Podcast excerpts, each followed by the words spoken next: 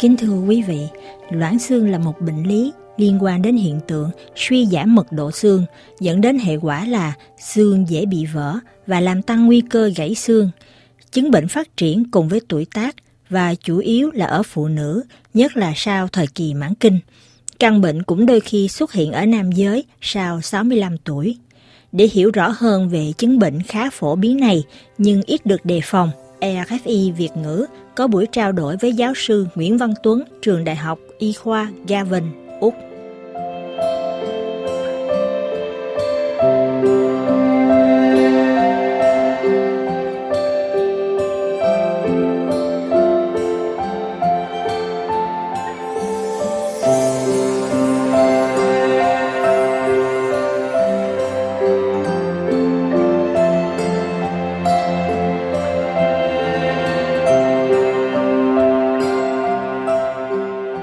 Chào giáo sư Nguyễn Văn Tuấn.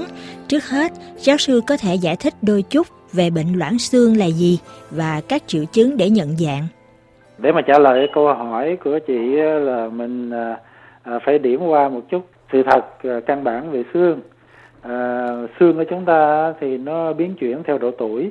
Thường thường ở cái độ tuổi mà thiếu niên thì cái mật độ xương của chúng ta tăng rất là nhanh đến khi mà ở độ tuổi khoảng chừng hai chục ba chục thì xương nó đạt cái mức độ gọi là tối đa gọi là mức độ đỉnh rồi ờ, bắt đầu từ độ tuổi 40 thì xương nó bắt đầu giảm một chút xíu.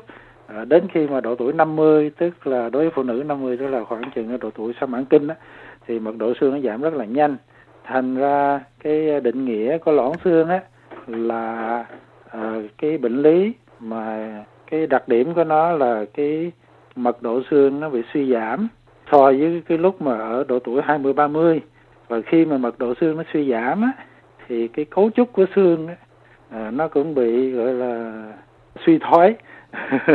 Tức, tức là bị thoái hóa đó cái cấu trúc xương trong trong trong xương mình bị thoái hóa. À, và từ đó thì nó dẫn đến cái à, cái sự mà gia tăng cái nguy cơ mà gãy xương cho một cái cá nhân. Loãng xương á thì à, nó không có triệu chứng. À, và cái đó mới là cái đáng sợ. Và đó chính là cái mà người ta thường hay mệnh danh là loãng xương là một cái căn bệnh âm thầm. À, hiểu theo nghĩa là bệnh nhân bị gãy xương thì lúc đó mình mới biết là mình bị loãng xương. À, thành ra là cái cái cái việc mà gọi là à, nhận dạng ra những cái cá nhân mà có nguy cơ cao á, là đang là một cái hướng nghiên cứu rất là à, sâu và rất là tích cực hiện nay trên thế giới anh có thể giải thích rõ hơn là gãy xương như thế nào mới được xem như là một triệu chứng của bệnh loãng xương à? Gãy xương mà nó gọi là à, tiếng Anh nó gọi là from standing high or less á, tức là gãy xương mà à, giống như gãy xương bệnh lý á.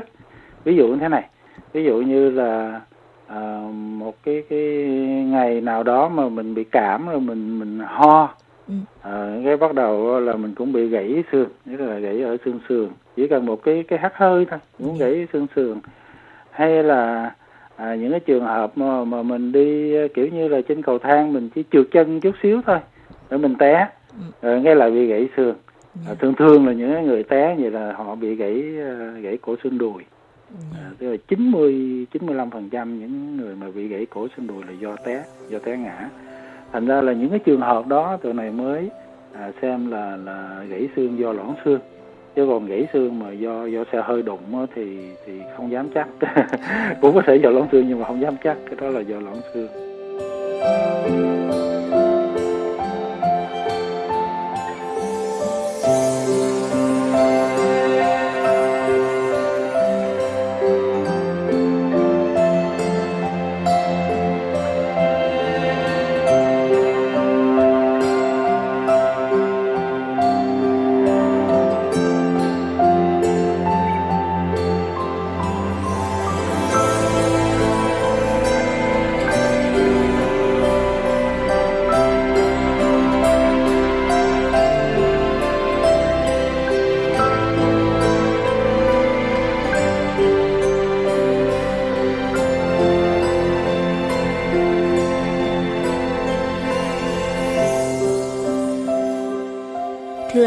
Đâu là các tác nhân gây bệnh và các đối tượng nào dễ mắc chứng bệnh này ạ?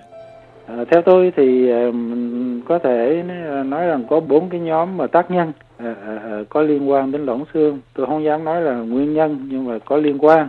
À, cái cái nhóm thứ nhất á, là do suy giảm cái hormone dục tính, đặc biệt là hormone estrogen ở nữ.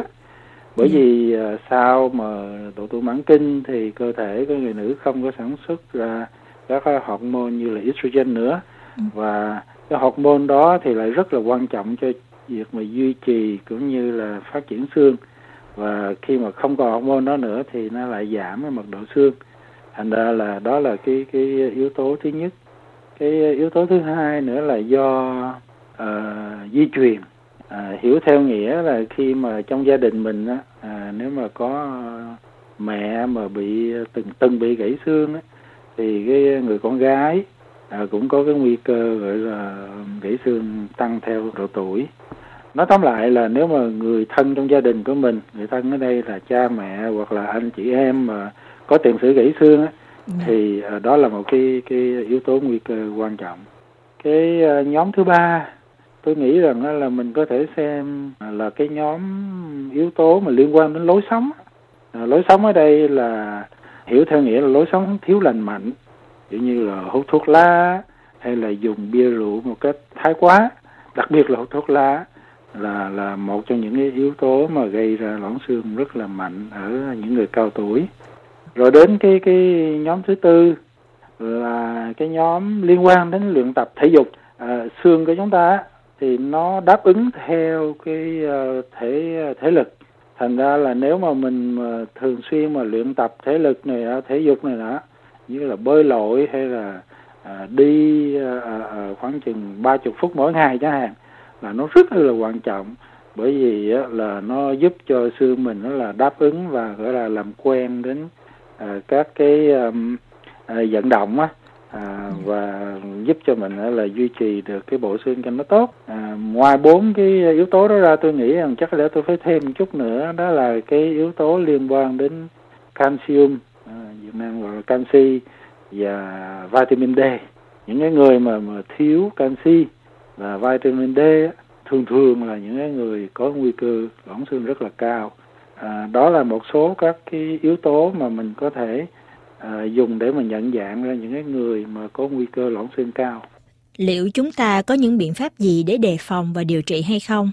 À, trong loãng xương thì chúng tôi phân biệt hai hai cái biện pháp mà một cái biện pháp gọi là như chị mới nói nãy là điều trị, một biện pháp là phòng ngừa. Nhưng mà chúng tôi thì quan tâm đến phòng ngừa nhiều hơn. Khi mà chúng ta đã biết ra những cái yếu tố nguy cơ rồi á, ví dụ như hồi nãy tôi nói rằng thiếu canxi rồi vitamin D rồi thiếu hormone rồi thiếu vận động thể lực này nọ dân dân và dân dân tức là những cái yếu tố mà nó nằm trong cái tầm tay của mình là mình có thể gọi là tự mình phòng ngừa bệnh. Thành ra là những người mà làm trong thế giới loãng xương đó, người ta khuyến khích mình là cố gắng là luyện tập thể lực à, mỗi ngày à, bơi lội hay là à, đi bộ khoảng chừng ba chục phút mỗi ngày. Cái thứ hai nữa là nếu mà có hút thuốc lá hay là dùng bia rượu mà quá quá nhiều á thì thì nên hạn chế và bỏ được thì càng tốt. Cái thứ ba nữa là à, nên à, cải thiện cái chế độ mà ăn uống của mình sao cho nó có đầy đủ à, canxi. Và nếu mà được á, thì cũng cũng cũng nên gọi là phơi nắng gọi là à, mười mấy hai chục phút mỗi ngày à, đặc biệt là chợ buổi sáng để cho mình có đủ ờ, vitamin D à, và nó nó giúp cho cái xương của mình nó nó nó chắc chắn hơn. Thì đó là một vài cái biện pháp phòng ngừa mà chúng tôi thường hay khuyến cáo uh, các bệnh nhân. Còn về điều trị á, thì tất nhiên là có những cái trường hợp đó là nó không chỉ là phòng ngừa mà phải điều trị. Thì gần đây thì có nhiều loại thuốc lắm. Có nhiều loại thuốc là mới được bào chế để mà điều trị cái bệnh loãng xương. Thì những cái loại thuốc này á nó nó được chia ra làm hai hai hai loại. Một cái loại là nó tăng cái khả năng tạo xương à, tăng cái cái cái cái, cái các cái tế bào tạo xương. Một cái loại thuốc khác là nó à, ức chế quá trình hủy xương những cái loại thuốc này nói chung là nó cũng có rất có hiệu quả là đặc biệt là nó nó giảm nguy cơ gãy xương khoảng chừng ba chục bốn chục phần trăm. Thậm chí có những loại thuốc là nó giảm nguy cơ là tới năm chục phần trăm. Nhưng mà là dùng thuốc mà điều trị loãng xương nó chỉ là cái biện pháp gọi là à, không còn gì khác thì nó mới dùng đến nó. À, bởi vì tất nhiên là dùng thuốc là phải tốn tiền là cái thứ nhất. Cái thứ hai nữa là nếu mà mình dùng trong một thời gian mà dài á à, nó có một cái mối quan tâm hiện nay là sẽ gây ra vài cái biến chứng mà không không tốt cho bệnh nhân. Thành ra là phòng ngừa vẫn là một cái biện pháp mà được ờ, khuyến cáo nhiều nhất hiện nay. Còn nếu mà à, ở trong cái tình trạng mà nặng á, thì tất nhiên là phải điều trị. Bởi vì nếu mà không điều trị á, thì à, bệnh nhân à, sẽ gặp nhiều cái vấn đề khác mà, mà gọi là không ai muốn à, để mà họ phải trải qua cả. EFI Việt ngữ xin cảm ơn giáo sư Nguyễn Văn Tuấn, Đại học Gavin, Úc. Các nghiên cứu tại Việt Nam trong những năm gần đây ghi nhận tỷ lệ người dân, nhất là phụ nữ, mắc chứng loãng xương cũng khá cao.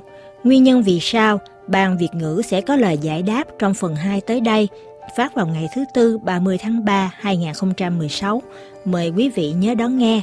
Tạp chí Sức khỏe tuần này xin tạm dừng tại đây. Hẹn gặp lại quý vị trong chương trình tuần sau.